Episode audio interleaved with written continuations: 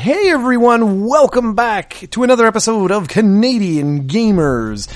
And thank the heavens, I am not alone. Hi everyone. Wow, was that a delayed reaction? Did you Wow. expect anything better than that from me? I do, damn it, I do. You'd think he'd come back and be like, hey everyone, welcome, I'm so happy to be back, it's been great. Instead it's, hey everyone, crickets. yeah, that's how I roll. I'm happy to be back though, but I always wait for the proper opportunity to start speaking. I'm purpo- I'm being a jerk. I'm purposely waiting and he's all quiet. Well, what have you been up to? Let's start with that. It's been like seven months since you joined a podcast.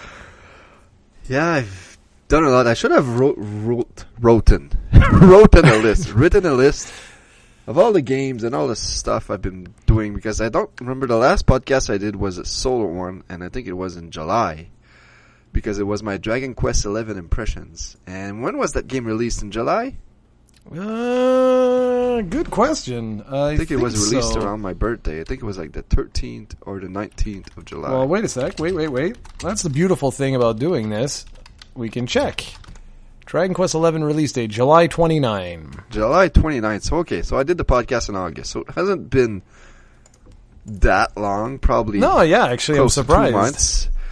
But still, it feels like an eternity because uh, the thing about me is I like playing games, but I, what I like even more than playing games is talking about games. And Elizabeth doesn't really respond or reacts to me when I try to talk to her about video games, and neither does my dog. So I don't really have anybody. All my friends are now matured enough, so they don't play video games anymore, and the ones that do are all like PC nerds and whatnot. So I have a few friends that I play Pokemon with, and I want to talk a bit about Pokemon later on. But first major thing that I want to talk about is that I finally traded away my Xbox One. So I finally did it. And I got a heck of a deal with it. I was able to get about $400 worth of credit from EB Games by trading all my games and the systems. So I was happy I finally did it. I was able to secure a Samus 3DS with that money, which is awesome. So that's one thing I did. And now that I've traded my Xbox One, I'm actually not regretted it for say, but there's a game or two on it that I really want to play. And one of it is Cuphead. And I believe we're going to talk about it later on.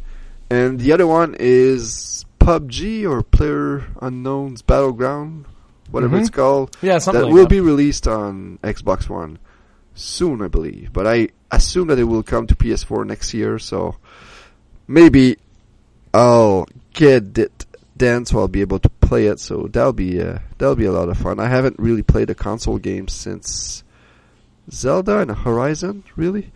I played some actually. I'm lying because when I picked up when I traded my Xbox One, one of the games I got. Uh, pre-owned from EB Games was uh, MLB The Show 18 or 17 actually.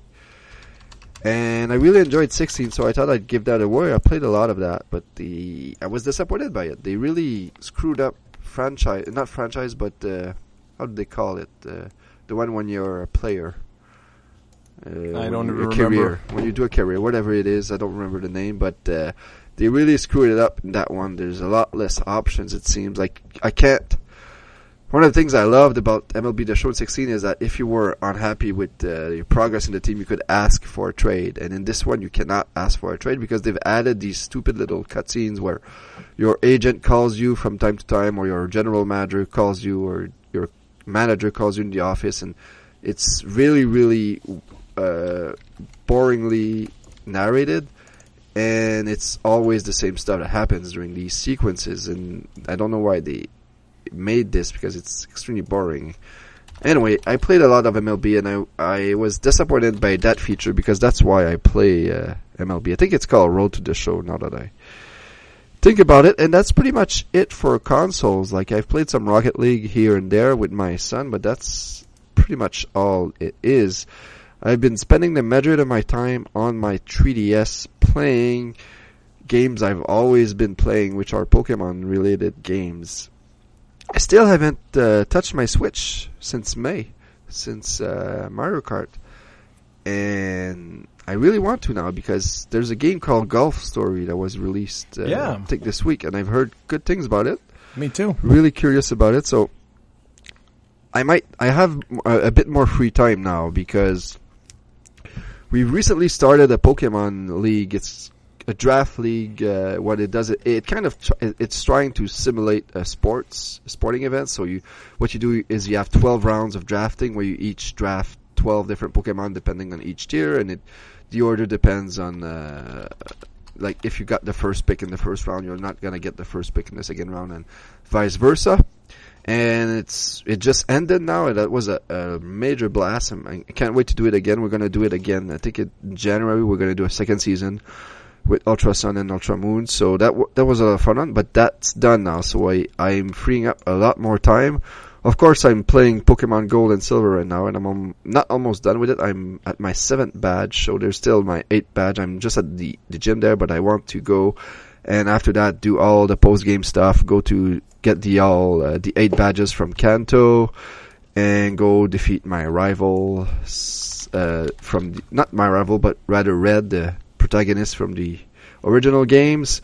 So that's gonna take a lot of time because those games are a lot harder than they are now, especially when it comes to uh, leveling up because the game doesn't give you as much experience points as they do now. And I also always play these games in a way to make them as difficult as possible. So I do not grind at all, and I play on set mode, which means I do not, I cannot switch uh, Pokemon when the, I when the a trainer brings another one. So it's just these little things that I enjoy doing. So been playing a lot of Pokemon as I'm always am. I don't know this series for me is kind of like your Dragon Quest where I can, I just don't seem to get tired of it.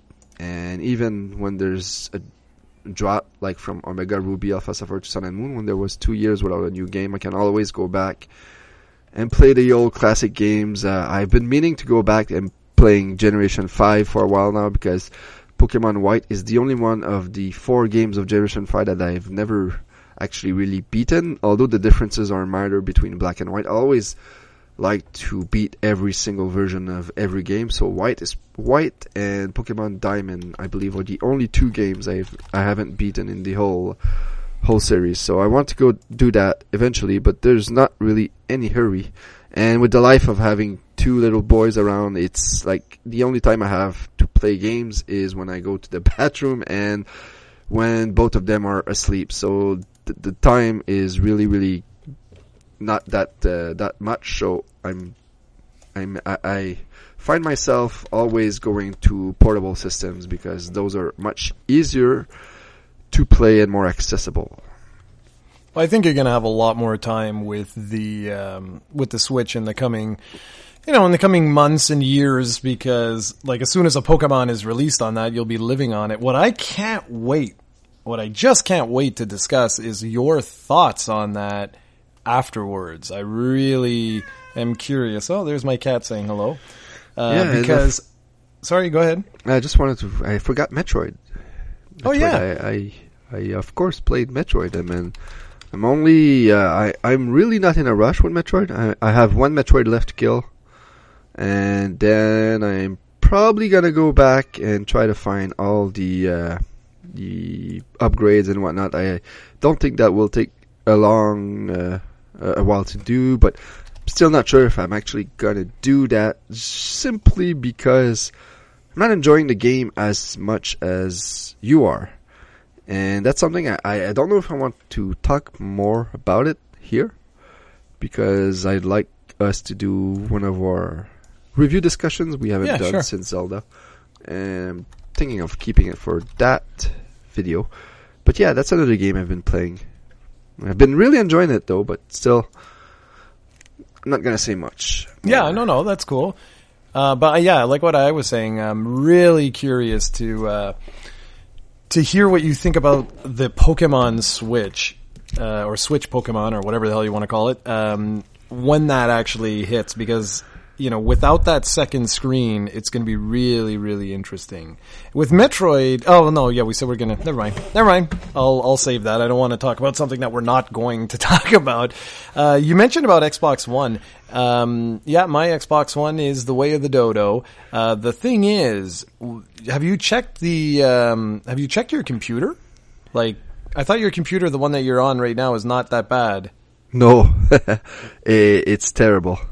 Oh, well, what happened? I thought it, you said it was a decent uh, laptop. Well, I thought it was a decent one, and that's the problem with computers. Like, eh, that's what I find one, is one of the problems with computers, though, is that you have to keep not necessarily upgrading them, but maintaining them and doing stuff I don't know what to do, or else the, they seem to run slower and stuff like that. Lots of programs are installed on them. What I like, I know nothing about computers, so but this one though is not good enough.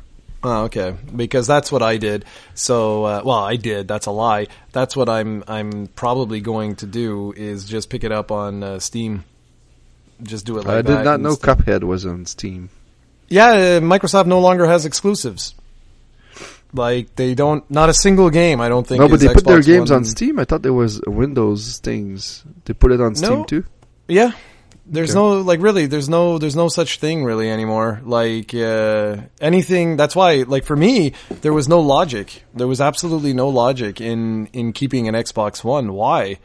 Like it didn't make any sense. I have my PC right here. Like yes, okay, I understand with the big screen and all that, of course. Uh but you know, like it just didn't make sense to me to to do that. So I got rid of that. So yeah, Cuphead does look awesome though. Um, but uh, for all of those out there that are really enjoying it and everything like that, uh, just wanted to make one note: don't expect something like this all the time. If you don't know how Cuphead was made, it was made like a 1930s Disney cartoon. So everything you see in that game was meticulously hand drawn. It's it's like it's basically they use the same techniques that they used back in the day. So it, it's a legit thing. It's watercolor backgrounds. It's all hand drawn with cell animation. And they had like a jazz band come in and actually record all the different, uh, you know, sounds and stuff. So that was like a true labor of love. Uh, but I'm just saying that if you if you're like, wow, that was amazing, like I would love to see like lots of games like that. Just be aware that that was a significant achievement by the developers, and it's not something that can easily be replicated. Like the reason why it looks so good is because of what they did, but the way they did it takes years to to put together. So I just want to make that clear because I've heard a couple people just over the last few days uh, at work have been talking about you know like oh it would be great if we see like you know like all these types of games doing this and that and blah blah blah. And I'm like it would be absolutely it would be awesome, but just be aware that it's not an easy technique to replicate because they use the original technique which is crazy expensive but it paid off. I mean, the game sold like 100,000 copies on Steam in like no time. So that's really like that's that's fantastic. Yeah, and it's I, I've seen a few videos of it, and man, does it look fun! Like I Yeah, know that absolutely. uh, I would be all over that game Yes, if I you had the would. time and the Xbox to play it. So the I, I didn't have much uh, things today. We we have some really good topics for discussion, which I think is going to be like the the main thing of this um, of, of this podcast today. But there there's a few things. Uh, the first thing was I, I was curious to hear your thoughts on this. Uh, but first, I'll just explain what it is. So Capcom, I believe it was today or yesterday, and I apologize too for everyone. Um, I, I have been so out of it with gaming that. Um, I wouldn't say like, oh, I'm maturing out of gaming. Yeah, that's never going to happen. Uh, it's more that like, just like you there, like with all the different things that I'm, I'm currently involved in, uh, I leave for Texas in a little over a week to give a 12 hour workshop and to, uh, to take part in this giant conference that's out there and then I come back and I have multiple presentations that I have to like. It's just insane. Like the time is is is nuts. So just I just found out that there's a Street Fighter V arcade edition announced, and I thought when I saw the headline, I was like, "Huh, interesting," because Capcom said when they made Street Fighter V, like there won't be an Ultra edition and this and that, and but that's not actually accurate. Like that's not actually true. They basically said everything from day one you'll be able to do with the Omega edition that could potentially get released in the future and that absolutely nothing would require real world money. And they have actually been, that's been very, very true. The problem is that to unlock all of the stuff, you have to win, and I'm gonna exaggerate, okay? I don't, I don't remember exactly what it is, but someone did the math, and it's something ridiculous, like you have to win like, I don't know, 12,000 online matches to to get, you know, like to, to earn enough fight money or whatever it's called in order to unlock everything. And like 12,000 online matches, that's unrealistic even for professional fighters, you know? Like you have to play every day, all day, like hours and hours and hours and hours to get to rank up like that kind of of online victory status was like just crazy. So, um, but but to be fair to Capcom, they did they they kept their word. You can theoretically um, unlock everything in the game through in-game currency, or of course you can use uh, real-world money. So this arcade edition will be available for all vanilla Street Fighter fan. Uh, Street Fighter 5 owners via simple update. So you get all the new content with the exclusion of season 1 and season 2 DLC characters. So that's important, okay? So if you purchase the arcade edition, you get arcade mode, a gallery, extra battle mode, new V triggers for each character, um, slightly new user interface, um, but you also get season one, season two DLC characters. Whereas if you have the vanilla version, you get everything else for free except for the season one and two characters, which you'll have to use using, uh, you know, fight money or purchase them with uh, real world money. So I was just curious, what do you think about any of this? Or it's like, okay, I don't care. yeah, I don't really care about that. I don't know. Street Fighter Five uh, doesn't doesn't seem like it caught on as much as four did back in the day, but I'm not in the fighting community, so maybe I'm wrong. Oh, Don't you're not know. wrong. No, no, no, no, no. You're not wrong. And it uh, also seems like their latest game, Marvel vs. Capcom Infinite, has bombed really, really hard. Like I think Street Fighter Two on the Switch outsold it. So, yep. I think they're it, Go ahead. Go ahead. I think they're having problems finding the audience right now. Well, I, I, personally, I think it's because they're not listening to the audience. I, I think that's one of the key the the key elements here. Um, how do you make a Marvel video game today that doesn't sell?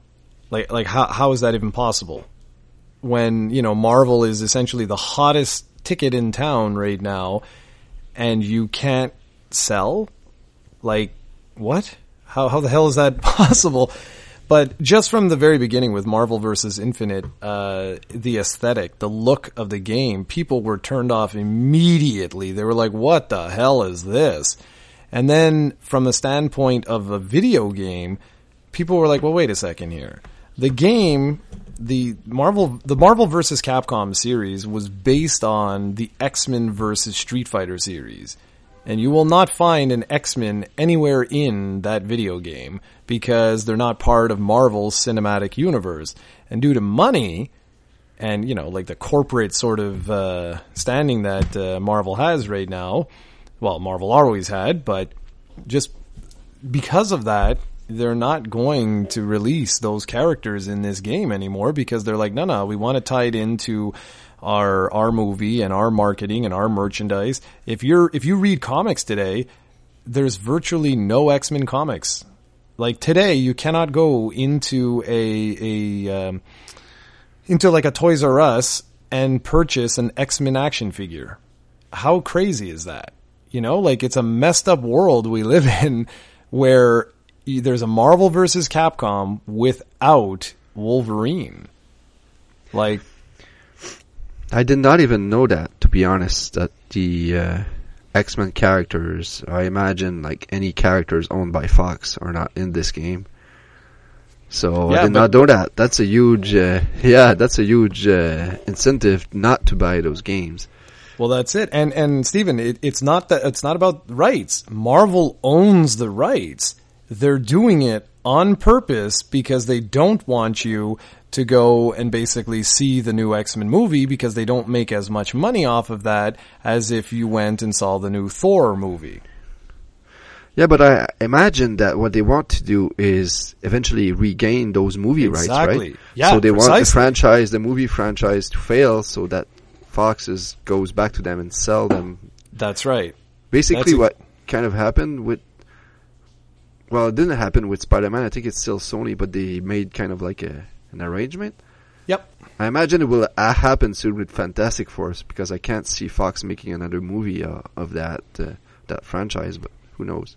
My exactly. It's going to be like something's going to happen. But anyways, the, the the moral of the story was simply that you know, longtime fans of the series were immediately turned off. You like I said, this for for better or worse, this series began with X-Men versus Street Fighter.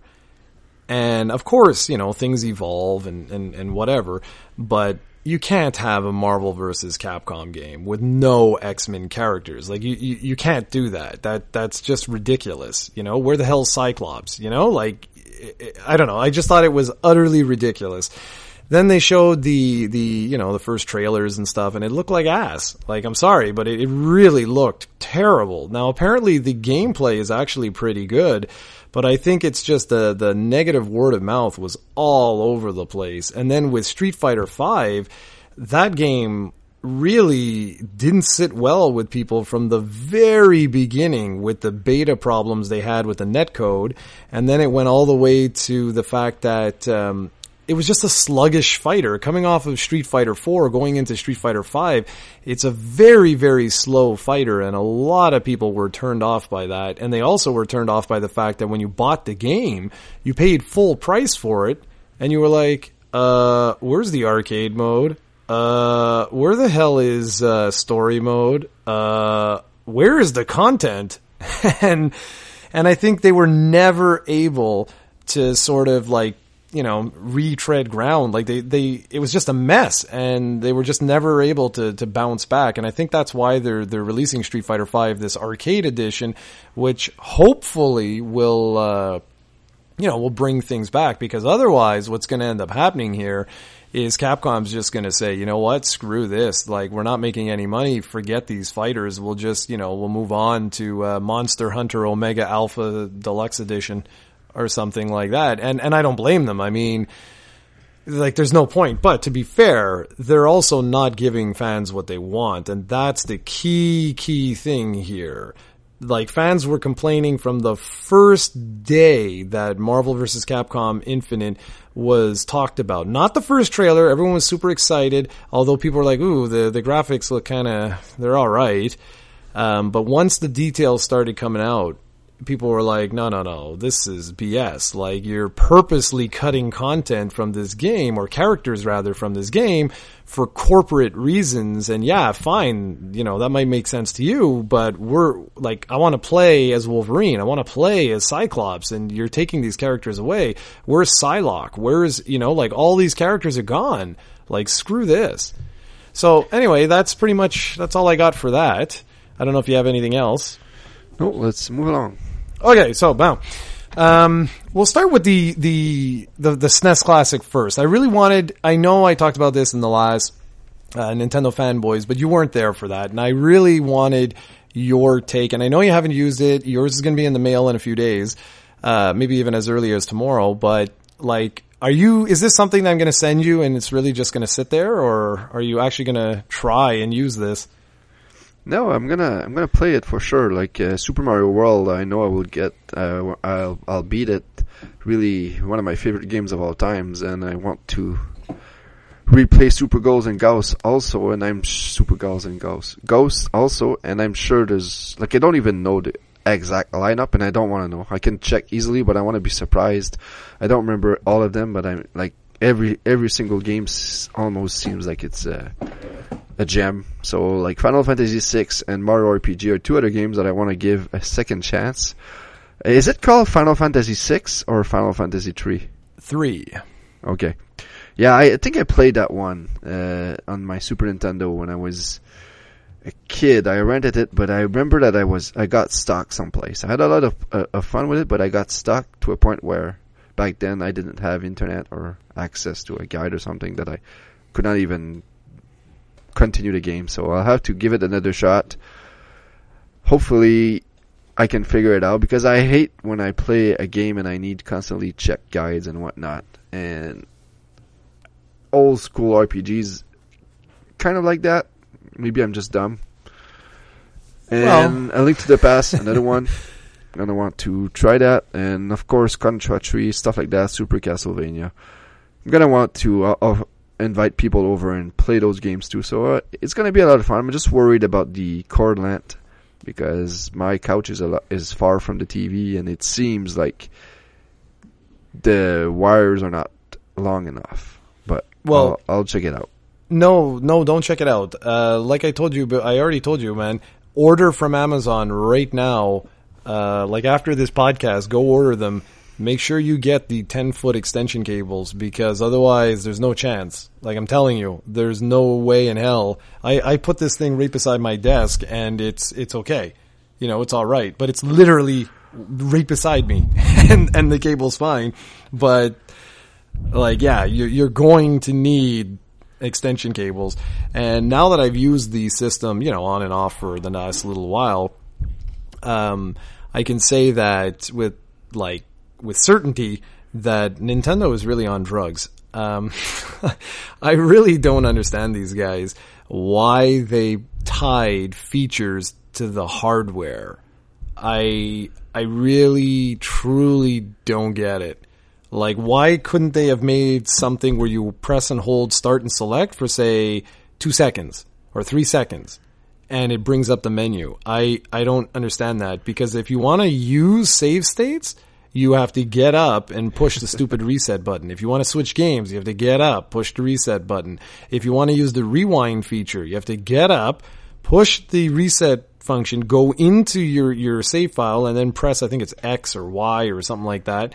And then it can rewind up to 40 seconds or, or something like that. Great, really useful feature for a game like uh, Super Ghouls and Ghosts.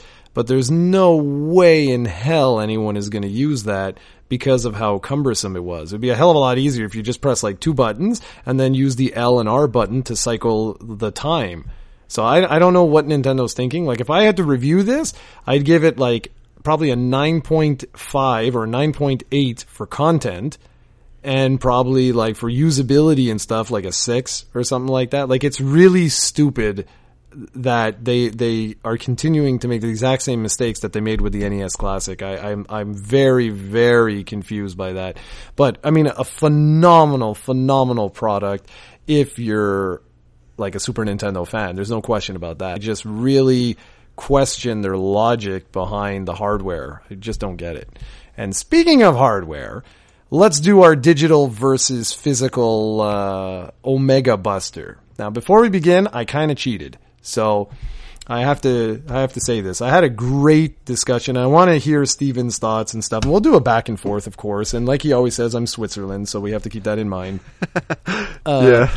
But I did have a, I had a really, honestly, like one of the best discussions I've ever had at work over lunch, uh, because I, I know a guy who's very similar to you, um, in, in his standings of, um, of digital versus physical. And he, he really had some awesome points that I'm, I'm, I'm very glad that he mentioned and I, and I wrote a bunch down. So I'm going to start off by just saying that, um, like I started it at lunch was I I experienced the how can I okay uh, the preservation of games has always been something that that I've always been very interested in. And the reason why is because I experienced the limitations of physical, not digital. Let's I'm starting with physical. And that might surprise some of you especially if you know my more modern stance. But let me get this out of the way. I experienced losing games forever that you will never be able to play again. They are gone and they are gone for good. They, they will never ever come back. And if you have no idea what the hell I'm talking about, I'm talking about arcade games in the 70s. They're a, a very common thing that happened back in those days was you would take out the PCB, so you take out the guts of the arcade board because it costs a lot of money, and they would repurpose the the physical silicon, and they would you know they they'd make a new game on that board. They basically recycle the board, put it back into a a you know the the, the cabinet, repaint it, put a new marquee on it, and ship it back out to save money and to maximize profits. And that was that was the beginning. I, as you can tell, I've had a lot of time to think about this uh, this particular discussion, and that was the very first time where I discovered, uh, maybe maybe ten years ago, fifteen years ago, I started to get really interested in in this this whole topic of not not digital versus physical. It was about the preservation of games and about how do you keep this stuff alive like, how do you keep, how do you just keep stuff? And there are all kinds of different organizations and different companies and, and all of that who now today have been working tirelessly in trying to preserve certain games. And what people don't know is that for every Donkey Kong arcade cabinet that, you know, has been locked up in a museum, is perfectly preserved, and, and, you know, there's digital versions of it, there's MAME, there's all these different things what they don't know is that there are probably 50 arcade games that are gone forever that were never digitized. They were never, there's no copies that are known to exist. There are way more games that are gone for good that will never ever come back than games that are, are, you know, really, really popular from that particular point in time. And what does that have absolutely anything to do with digital versus physical is that that's one of my core fears I think anyone who thinks physical games are here to stay is an idiot because that isn't, and I, I mean no disrespect, but you're stupid. Um, because that's not going to happen. We are, we are moving to a digital future. There's no question about that. There's no question at all. If anyone argues about that, I'm sorry, but you're wrong. Um, my, my, sort of handicap with this, the thing that I'm worried about is that I'm concerned about a future where these games are gone and they will never, they'll never, you know, you'll never have access to them. And I know, thankfully now, which I'm going to wait because I want you to actually talk. I don't want to like, you know, otherwise I'm talking to myself if I, if I give your point of view as well. Um, but I've learned since lunch that I might be worried more um, for nothing. But I'll let you go and say your piece. Just, uh, I, I'm not sure, but from what you just said, it seems that if those arcade games were digital, they would still be around. So it seems like digital games will get preserved for eternity. No, oh, sorry, geez, sorry. I thought you were. I'm here. I'm having a drink, and I'm waiting for you to talk, and you say like half a sentence. No, but it um, seems like from your argument that you were afraid for preservation's sakes, it seems that it's much easier to preserve a game. Yeah, it is digital than it is absolutely from a physical standpoint, because so, physical copies, of course, uh, if you keep it in good condition, you can keep forever. But uh, as time goes by, there's they're not reprinting them, and eventually most of them will be dead, either broken or gone or yeah. lost. Or yeah, absolutely. And and so this this is the thing. You'll see. I, am going to get into another point, um, but absolutely. Okay, and this is this is my argument of why I don't have a problem with digital. Like that seems to be the the the misunderstanding in in and it's probably my fault. It's not. I don't have a problem with digital. It's the access. And see, th- that's where the line comes in. And it's not that one thing is better than another because for preservation's sake, absolutely. If everything moves to a digital, like a digital platform, we would have access to it forever under one condition, and this is the this is where my problem comes in, is DRM. If you have, and this is what I, I realized um, during our discussion that I had at lunch, was sites like Good Old Games, which I now I think they don't even call it Good Old Games anymore. I think it's just GOG, G O G. Um, if you support organizations like that, I shut up right away. I have no, I have zero problems with them because those games will be around forever because they sell you the game. They are one of the only digital distributions that does that. They give you the product. You can make an infinite number of copies of it. You can play it on whatever hardware will run it. It doesn't matter. It is your product to do what you want. I can send it as an attachment in an email to you and you can play the game because it's a phys- it's not physical, but it's a, it's a self-contained, um, file, executable file that I can send you. So there's no difference between that and me going to your house and giving you a Super Mario World cartridge. There's no difference. It's exactly the same thing because it's yours. You own it. Yeah, but Where- it seems that you can make infinite copies of it, so you can have multiple games of. It's like you could put a Super Mario World cart and divide it into five different carts. Yes, you can. So, eh, how can the company make money off of that if you can basically buy one copy and the world only needs to buy one copy and then everybody else can have one? That's the danger.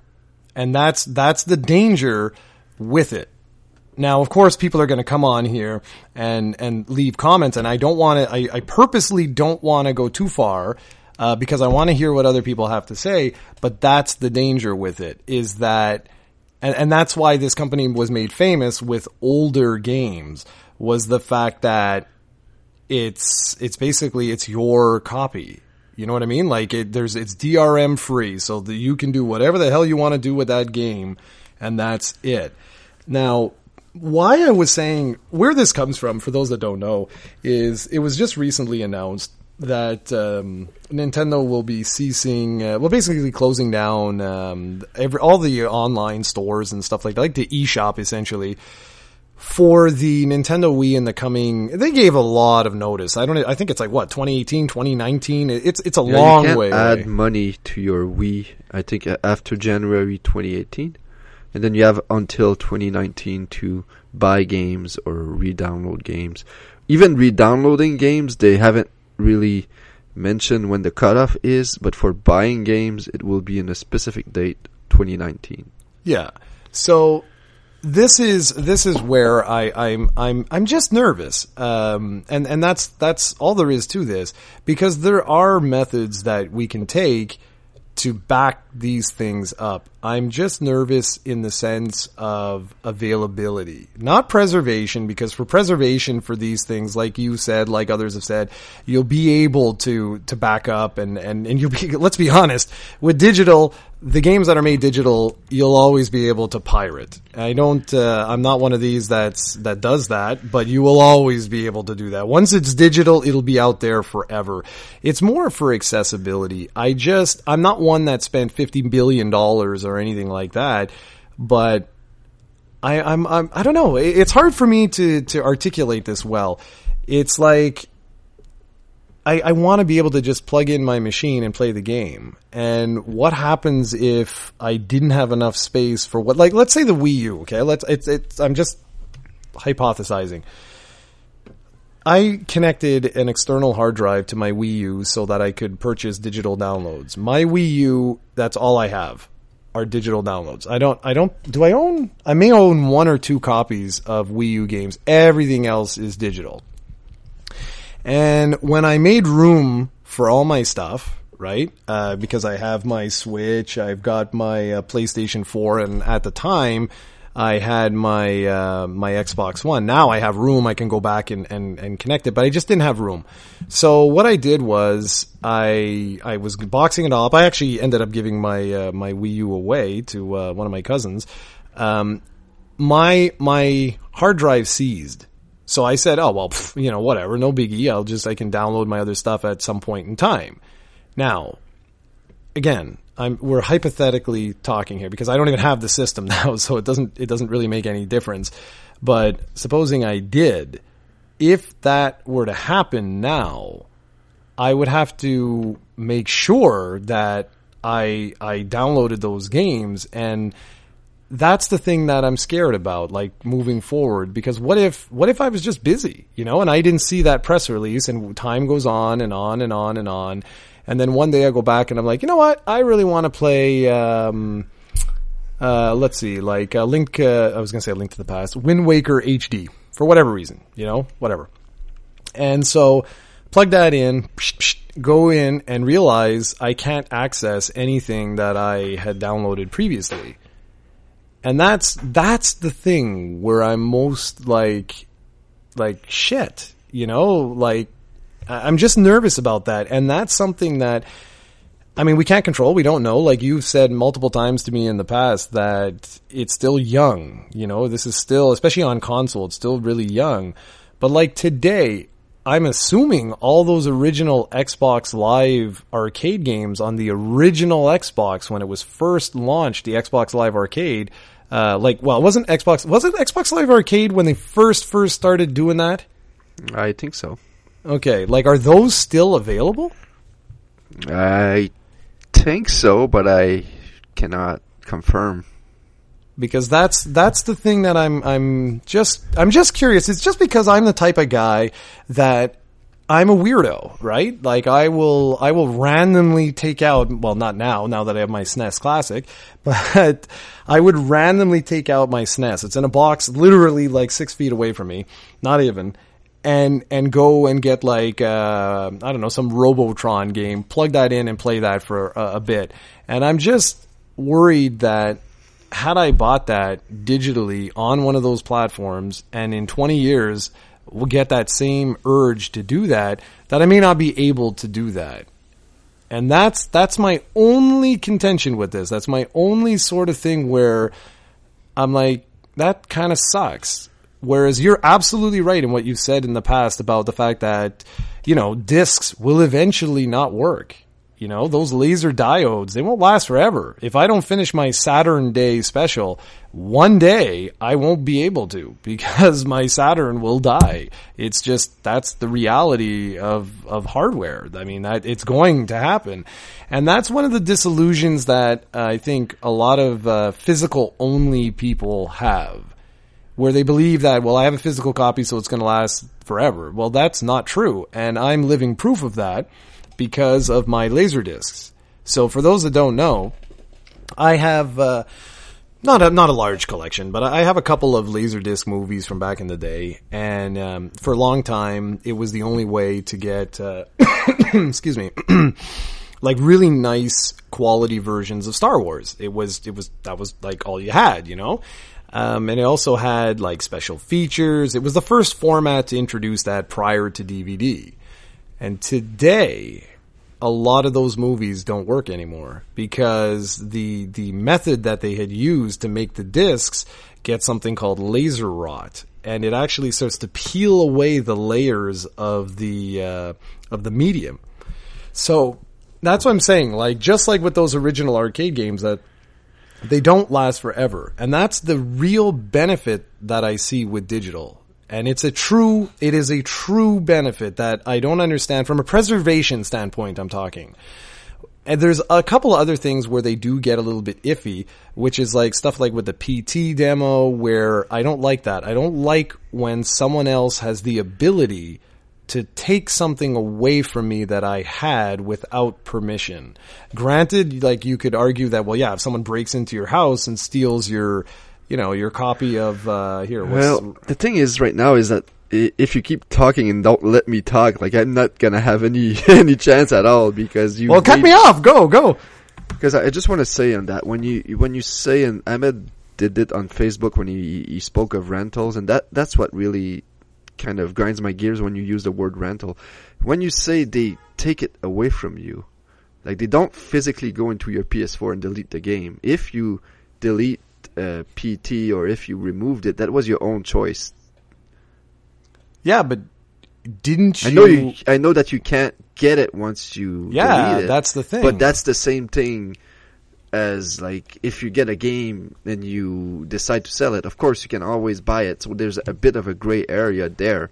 I'll give you that, but there's a, you'll always have your choice to keep the game downloaded on your hard drive, and if you run out of space, you can always get a second hard drive. And of course, that's not necessarily uh, necessarily uh, what you'd prefer to have all your games in one place. But if you use physical media, you cannot have all your games in your system. You need to switch games around, so it's not as convenient in my mind. So it's kind of brings down. It's as the same of having multiple hard drive of course, there's the cost issue there, but I, I just don't get the rental argument because well, that you, I can explain. You own the game forever unless you decide to not to delete it, or that something happens to your hard drive, is oh. which is the same thing that will happen to your games eventually over time. So, I I, I think the rental argument is just kind of to get like. Uh, an argument and just spray uh, sparkles on it and to make it look like worse than it is because I don't agree with the rental argument. Well, this because I can explain. I rent. I when I rent, I rent movies still. I'm, I'm I live in a small town where renting movie movies is still entailing. And when I rent a movie, it means that I have to give it back the next day, and that's not the same thing at all with uh, digital games. Yeah. Okay. So I'll explain. I'll explain why that that term is used. And perhaps you're right. Perhaps it's not the, the, the good term. But okay, so don't let me forget about that, okay? Don't let me forget about rentals. I just want to go back with PT. The thing is, was this. Um, you're right, you can buy additional hard drives and stuff like that. The way I look at it is that um, depending on the time period, that wasn't an option. Like, for example, with PS4 PS4 only recently allowed you to use hard drives for games. You had no choice. You had no choice. So if you wanted to continue to play games, you had to delete. Whereas, for example, let's say PT was in that situation. So, well, I want to play the new Uncharted game. Well, I have no space. Well, what do I do? Do I buy another PlayStation 4? Or do I like the, you did not have a choice? So well, I need to make room. With a physical game, you would have put that game on your on your shelf, and that that's it. Or like, well, I'm not going to play this for a while. I'm going to put it in a box and it'll be in storage. That's fine, but I can go back and you know, in three years from now, I can grab that and I can put it back in, reinstall it, and away I go. But that's what I meant with PT. It's like, yeah, but I'm not putting it back on the shelf if I delete it, there's a chance it's gone forever. Whereas if I just put it in a box, I can go back to my box. So that that that was the only thing with the PT thing that I I, I, I sort of meant. But with the rental thing, it's because of this. When you purchase a digital download, read the print. Read the fine print that Microsoft, Sony, and Steam give you when you sign up to the PlayStation Network, it makes it very, very clear you do not own any of the products that you purchase from the PlayStation Network and Xbox Live Arcade and Steam. They make it very, very, very clear if you read that fine print. It says you are purchasing a license to. Yeah, but it's the same thing with physical games, Jared. Yes. They say the same thing on. Uh, they do. They do. They have to for legal reasons. But the difference being that with a physical game, they have no way of stopping you. If you, unless they have games that are online only, then you're screwed. But otherwise, if you can play that game offline, and of course we can get into the whole day one patch and all that stuff. Yeah.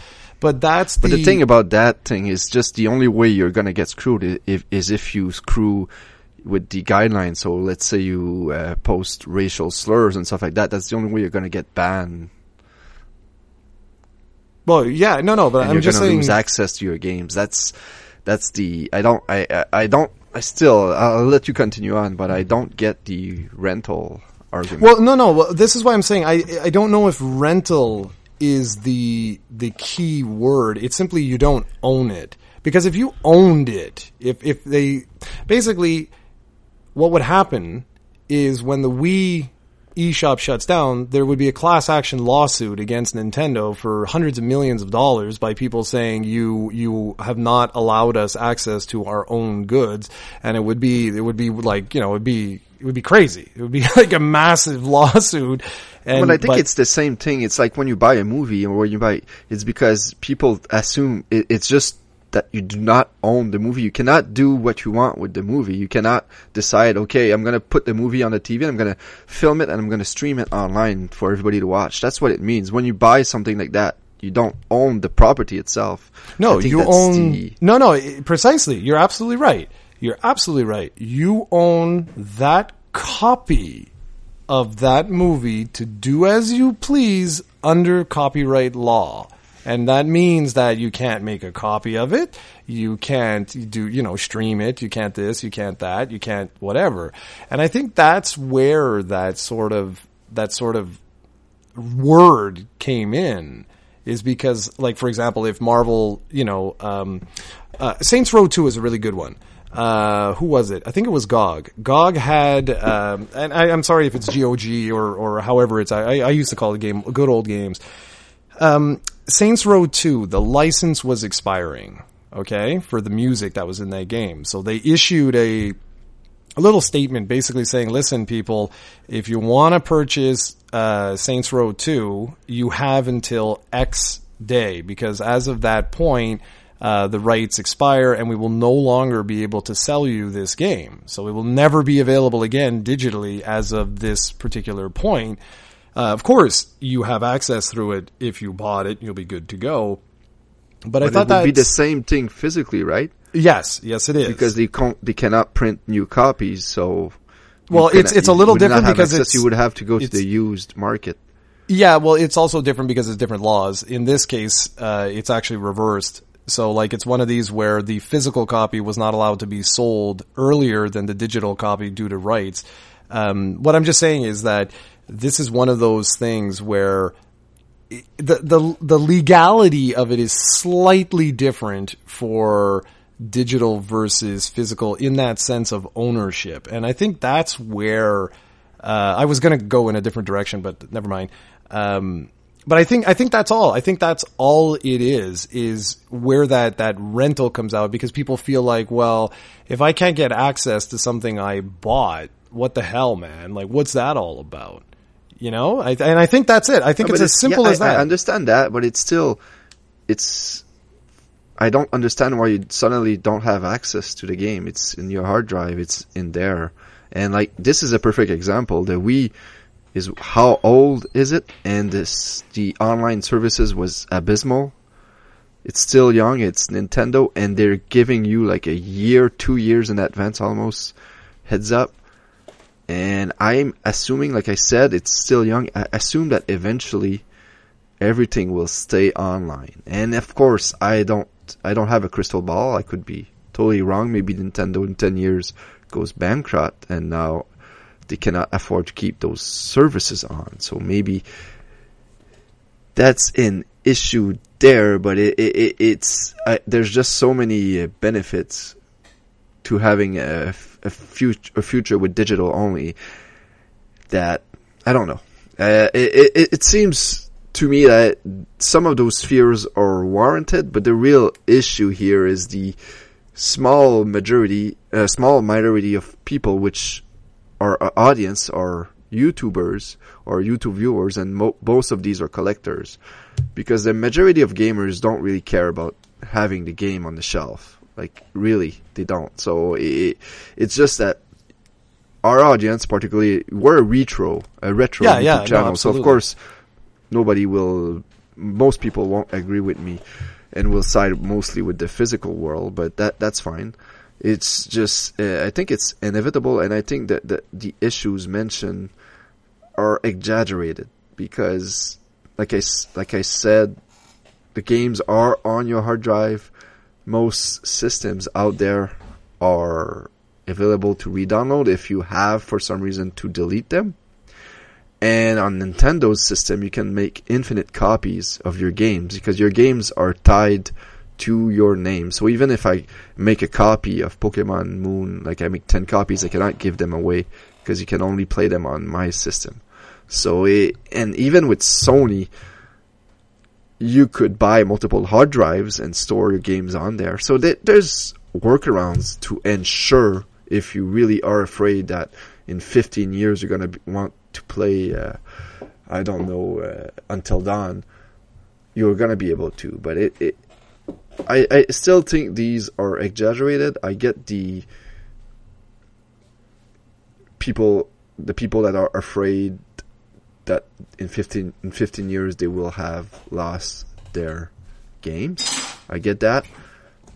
I just don't think I think the issue is exaggerated. And with that, we're going to transition, if that's okay, because I think that was a very deep and I'm proud of you. That was mature. no, that was good. That was a really, really good discussion. And I don't know how long you want this to be. Uh, it's uh, we're currently at 55 minutes. Do you want to tackle the next? Uh, yeah, sure. Let's subject? let's do one more.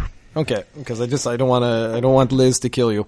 Uh, okay, so during this podcast, we've both talked about time being an issue, and and this, I mean, this is obvious. As you get older, it, it's just it's natural. As you gain more responsibilities, you have less time to to do other things. That's that's just common sense and it's logical. Um, and of course, you know your gaming tastes change, and and this is something we've discussed. We've discussed at length. I think uh, we even had a whole episode, I believe, dedicated to this. This whole idea of like console versus portable and and you mentioned in this episode that, you know, your game time is basically every time that you go to the washroom now. And I'm kind of curious, you know, like the Xbox One X was recently available for pre-order. And I believe, I believe this is the first time in a very long time I have not pre-ordered, uh, like new hardware. And a big part of that is the fact that, well, I can't support three platforms or four platforms or whatever it is anymore. Not from a financial aspect, but from just time. It's the reason why I believe the both of us got rid of our um, our Xbox Ones. It was just if you're not playing it, what the hell? Why do you have it? Like it, it just doesn't make any sense. So I was just curious, sort of like maybe just like a, an update to that topic that we discussed, you know, a number of years ago. If like, where are you now with this sort of thing? I mean, it's pretty obvious. You've already said, but just talk a little bit. well, I, I'm I'm a bit different than you because you've only recently discovered your 3DS and your your Switch, I guess. But me, I've always been a portable gamer first and then a console guy. I don't know why. Maybe it's because I'm a Pokemon dude, so Pokemon has always been on portables, but I've always enjoyed playing my Game Boy and then my Game Boy Advance and my DS and especially my 3DS has been having a lot of playtime because I, I like the I don't I like the experience on those platforms. They mostly the games are more simple, uh, not always in a bad way, but just that they they know that portable games sometimes can be played in like short bursts, so they can't have like an intro that has like a two hour tutorial or doesn't let you save until your first cutscene and stuff like that. So it, it's always been appealing to me that I can just pick up the, the system, press the power button, and within seconds being playing a game I enjoy. So Another fact is that there's no loading times on these. Well, there's almost no loading times, and before there was none. So it's always something that I really, really enjoyed with uh, por- portability. Portability. That's it. Yeah, let's see where this goes. Like I have tons to say about this, but uh, I'm just. It feels like I'm rambling right now. Damn you! I ramble all the time. Uh, okay, well, you're you're certainly right. Certainly right that uh, if I had to say like what what what type of gamer was I um, before uh, versus now, there, I don't think there would be any question about that. Never been a never been a PC guy. I mean, played some PC games for sure, but I would never have called myself like a PC gamer. Never would have done that.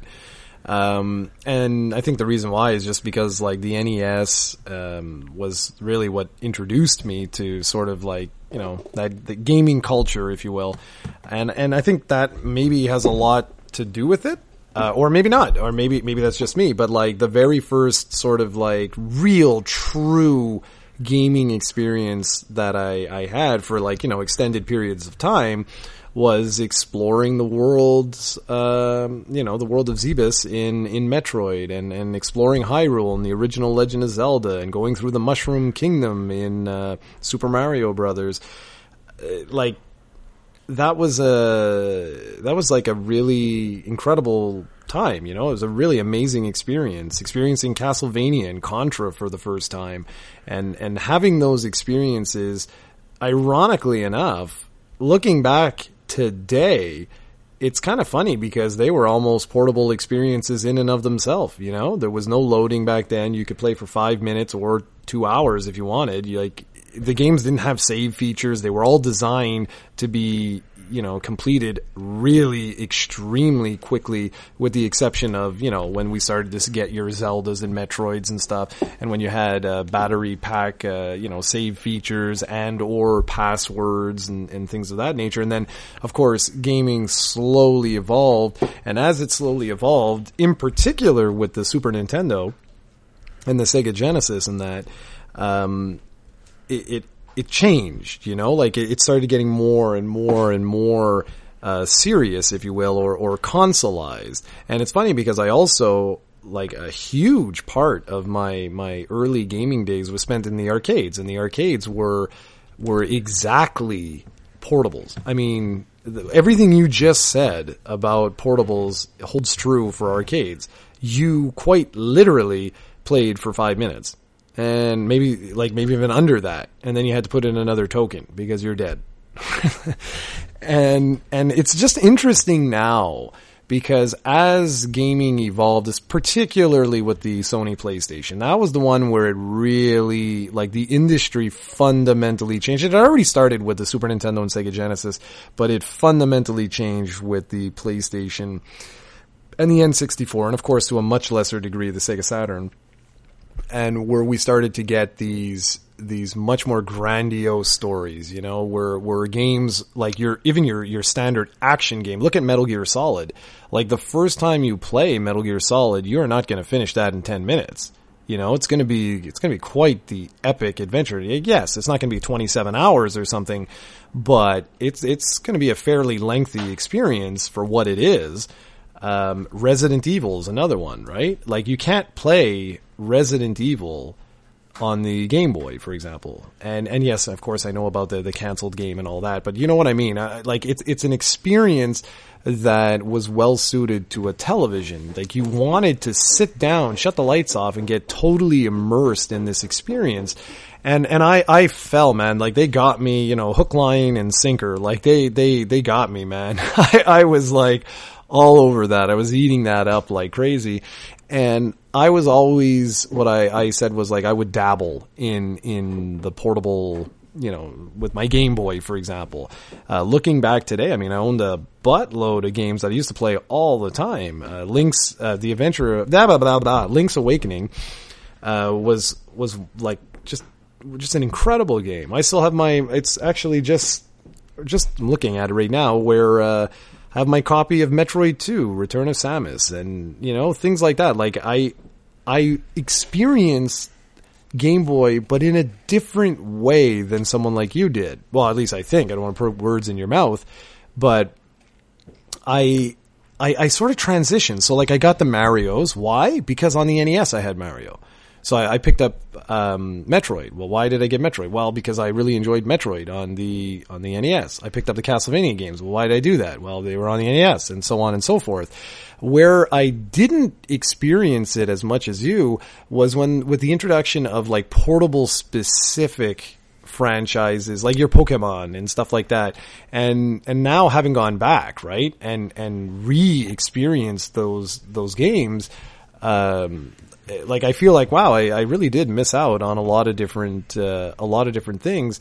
I don't regret that or anything, of course, because thankfully I've I've been able to experience a lot of these things.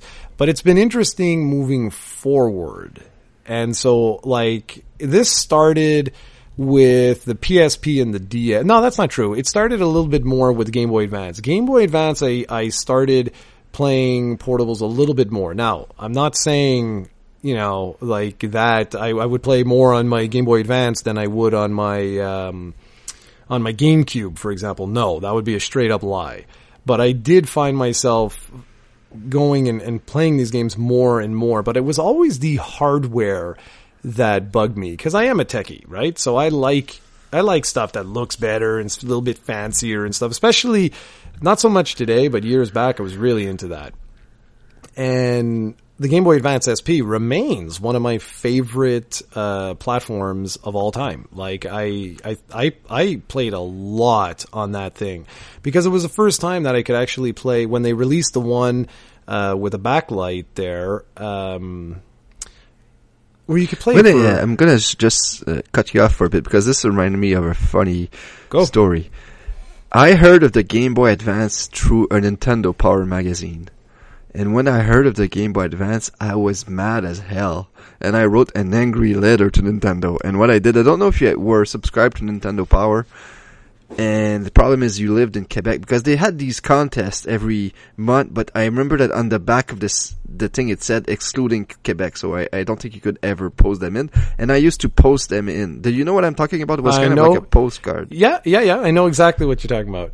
And on the back of that postcard, I decided to write an angry letter to Nintendo saying that I do not want my Game Boy to have those pretty visuals or fancy gameplay. I want the Game Boy to remain like it is. Like that, like if that would have that probably didn't reach anybody. That was a back of a postcard. It was meant for a contest, and I decided to write. anyway, that, that that just reminded me of something when you when you you mentioned the fancy that you like fancy things and stuff like that. Like I, I was totally on the opposite of that at that point of time. Oh man, that must have been so hilarious. Was it in French too?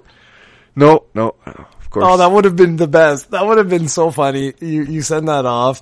I could just see someone reading this thing being like, "Is, is this guy on drugs? like, like what the hell?" Well, Nintendo, if by any chance there's anyone ever listening to this from Nintendo, he hasn't changed at all. right? It's exactly the same. Yeah. That is very, very funny. Well, anyways. Oh, I- look at me now. I'm still gaming on my 3DS and ignoring my Switch. Yeah, but Everybody else is doing the contrary. Nah, don't- like, well, I haven't don't know about that. Switch since May. I, I I don't know about that. Um, I, I mean, I, I definitely you would be in the minority. That there's no question about that. Um, but even myself, man, like I have not put as much time into it as I thought I was going to. But I think that has more to do with uh, Dragon Quest Eleven than than you know than anything else. I think that's that's the primary thing. Uh, the 3DS though, I believe I, I'll have to look when all's said and done. I'm gonna look at the total hours that I've I've put on that thing.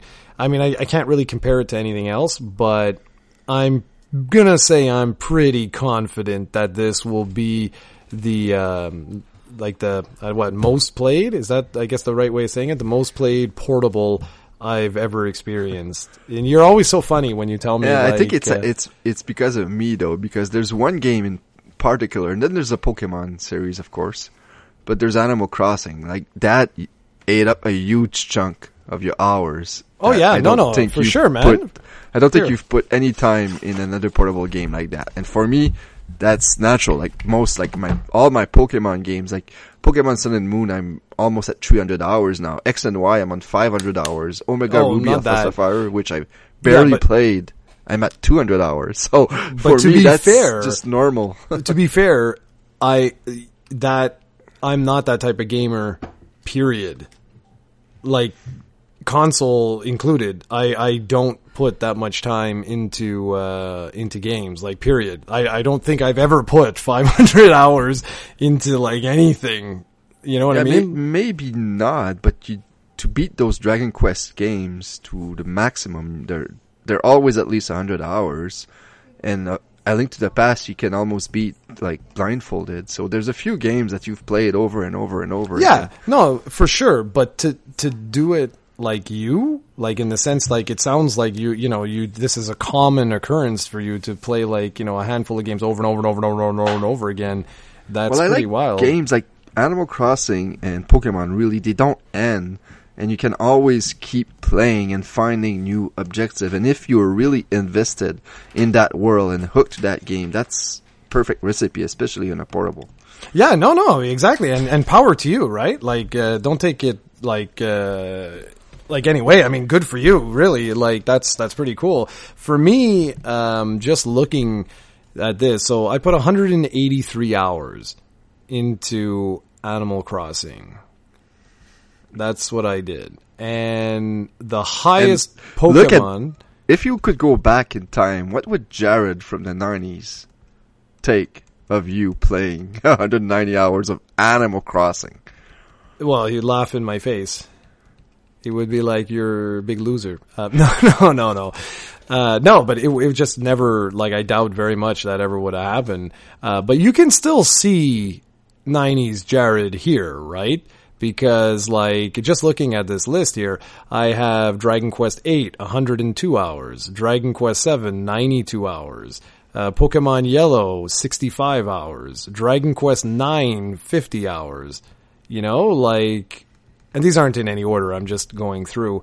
Um, but just, just this, okay, here, Metroid Samus Returns, 19 hours. That was pretty unheard of. Okay. And, and, and like, I'm not, I'm not, we can't compare it to you because you're, you're, you're like, I mean, 500 hours. I don't, like I said, I don't think I've ever put that, uh, maybe a link to the past, like cumulatively over multiple series, like multiple pieces of hardware and, and stuff like that. Um, but for me, the average usually with like console games is like between, depending on the game, of course, between like 10 and 20 hours is the usual thing for Jared. So just to, you know, Super Mario 3D Land, 22 hours. That's, that's surprising, you know, like for me, that really is surprising here. 25 hours with Ocarina of Time, 23 hours in Majora's Mask. Like that's, that's surprising, man. Like it really is. For me, looking at some of these these games is it's very very surprising that uh, I mean Jesus Christ, 12 hours in the Bravely Default demo. I'm the same way with that game. I, I haven't touched the real game, but I've put over 12 hours in the demo, which makes no sense.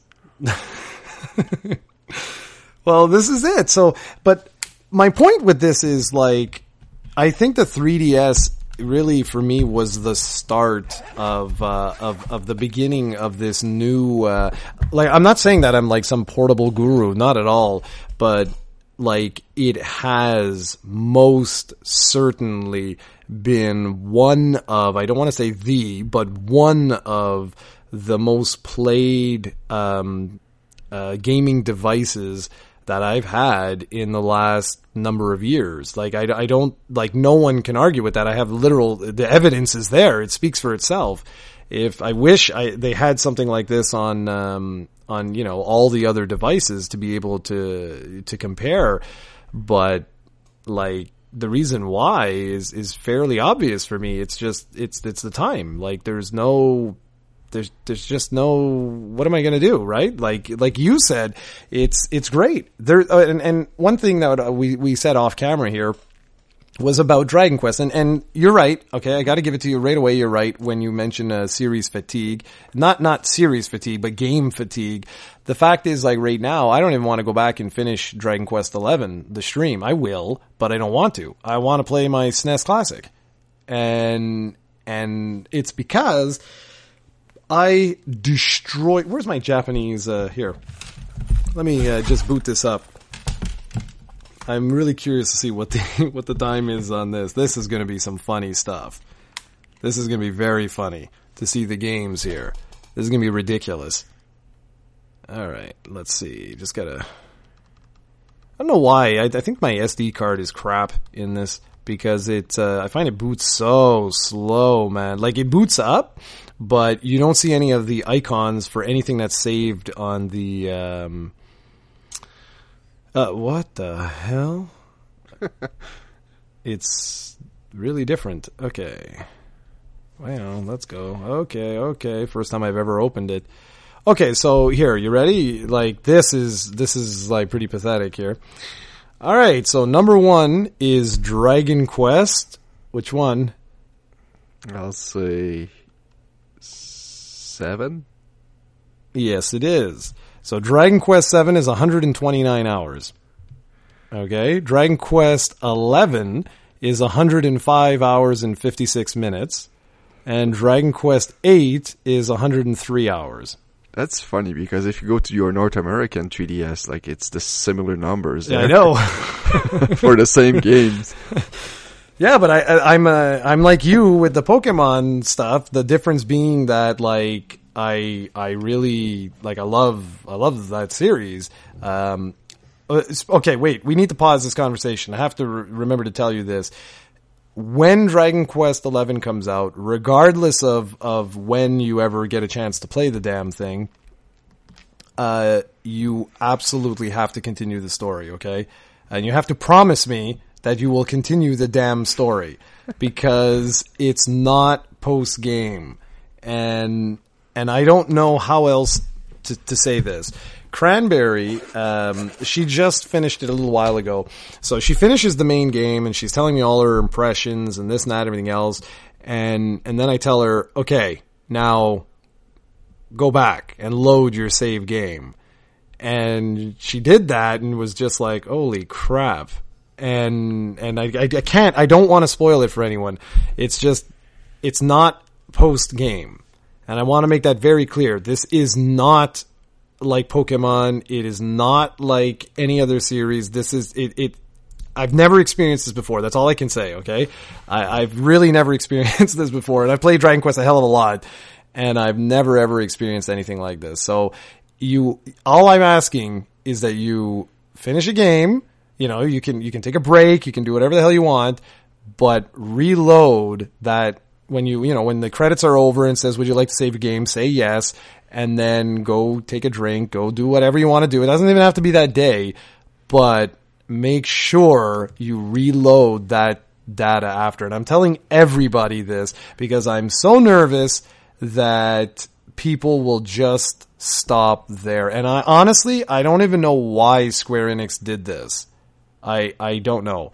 And I can't say more because it'll spoil stuff and I, I that's the last thing I want to do. But uh, now getting back on topic, uh, I'm really having a hard time. I'm genuinely having a hard time finding the time to play Dragon Quest Eleven. And yeah, like I said, I, I'll give you the fact that yes, I mean, I, I what I put like over hundred hours into the damn game on the 3DS, but I was able to put that hundred and whatever hours on the 3DS in a matter of what, like what, maybe two weeks, something like that. Yeah. Well, there's He no also chance. did had no problem with the Dragon Quest seven and eight on the 3DS, doing both games. Although there was a year in between, I believe. well, that's Well, it. eight. Well, eight wasn't that long. No, eight wasn't that long. Eight wasn't that long. So, anyways, that my point just being that like I'm I'm pretty convinced that even if I had to replay Dragon Quest XI because it was on the 3DS, I'm pretty convinced that if I started a new save today, that before December 1st, I'd finish the game. Like within, you know, like a, like a month and whatever, I'd finish the game. But with the, the PS4 one, I don't think I will be finished by December. Like, I, I don't know. We'll see, but I, I don't This know. This is weird because you were so into it.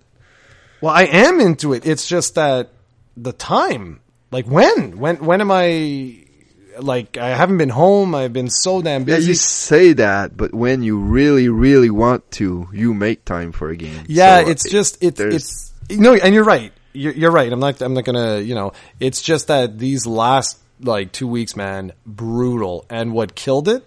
Because I was I was back on a high. You know, like I, I actually just streamed a little while ago. I was back on a really good high. And then the damn SNES Classic came out. And I don't know if you went to Twitch and you, you caught what I did, But No, I never see your your live streams. Do you post it on YouTube? Uh, yeah, I post a little thing just saying I delete the thing after, of course. No, no, that's what you should do. But next time, maybe text me or something, because I, I, I guess I'm never on you. When do you typically stream? Around No, that, no, that's not that's that's the problem. Is I don't have like there there it could be two in the afternoon till till four, or it can be eight o'clock at night till ten, or it can be like it's whenever the Okay, hell well, I, next I time, text me or something because I, I'd have to be on YouTube and click my subscriptions and see it then. And I, I, I, I've- I haven't seen it once. Okay. And it's weird because I, I see all my other uh, subscription. I see them when they're about to stream. They tell me on my subscription feed. Well, okay, I'll, I'll, we'll do a we'll do a little test then because like I'm I'm maybe it doesn't the, appear. Maybe you're doing something wrong, or maybe it's Yeah, just it's- that exactly. I, I haven't actually been on YouTube when you you, you posted it. Maybe, but dude, I've I've posted a lot. So, well, anyways, we'll we'll check it out because my uh, I have a let's play of a Link to the Past that's almost finished. So Yeah, I, I I saw that. I saw. I checked. I did check in the private section, but I did see that y- there's a playlist for Link to the Past, and I got excited. yeah, you should. I, I've seen you play a Link to the Past through I think the first five episodes of Nintendo Fanboys, or the first four maybe, and that was pretty cool. So I, like, I, I really want to one day play the game with you because uh, it's fascinating how you play that game.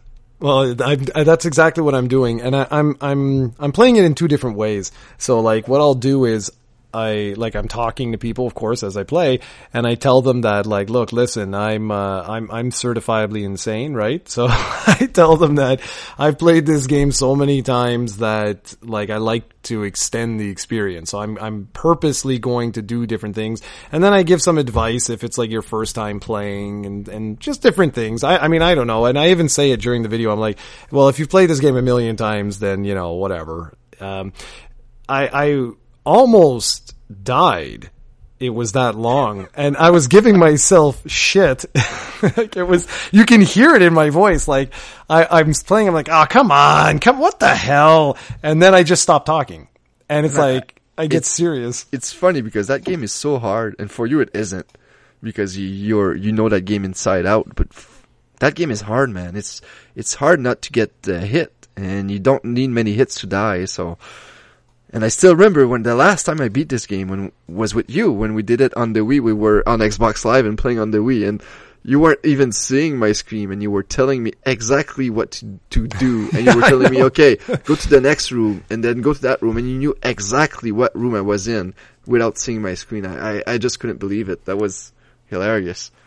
Yeah, I've got a problem with that particular game, and you'll see, you'll see, because like I'm, I'm, I, I get mad at myself because I'm like, ah, you moron! It's two screens up and one left. Never mind. Wait a sec, guys, and then I go up, and because it's been a long time, I, I haven't played. Uh, normally, it's my yearly ri- ritual, and I was waiting for the freaking virtual console on um, on Switch, which never you still had- came. did, did you do that? Did you beat it on the 3DS yet? yes, yeah, yeah, yeah, yeah. You did it on the 3DS. You never told me. I wanted to ask you if if it bothers you that the screen is zoomed or whatever it is. No, it was it was okay. It wasn't. Yeah? Uh, yeah, it's not ideal there, but it's. I mean, it's all right. It is what it is. It's So you did try it. yeah, yeah. I'm the over 3DS the weekend. guy, and you don't think about texting me. This this is the stuff that I want to talk about. You bastard. Uh, yeah. If I look at my time on that game, it's like it's pathetic. It's like I think it's. Uh, I think it's like five hours, two minutes, or something like that. So, anything else? I, I don't have anything else. I just wanted a little update, like on that. I don't really have anything. It's No, just that- time. I think I think that's a pretty meaty podcast. I just want to remind people that we're on YouTube every second Sunday and on podcast services around the world. Just check for Nintendo fanboys with a Z or Canadian gamers or Project Sui and you'll find us. And we need to talk about the next Sunday because you're you're saying you're, you're leaving for Texas. Is it next week? It's okay. So I leave not this Saturday, the next Saturday. So that's going to be a problem because you when the But why? Why back? would that be? Why would that be a problem?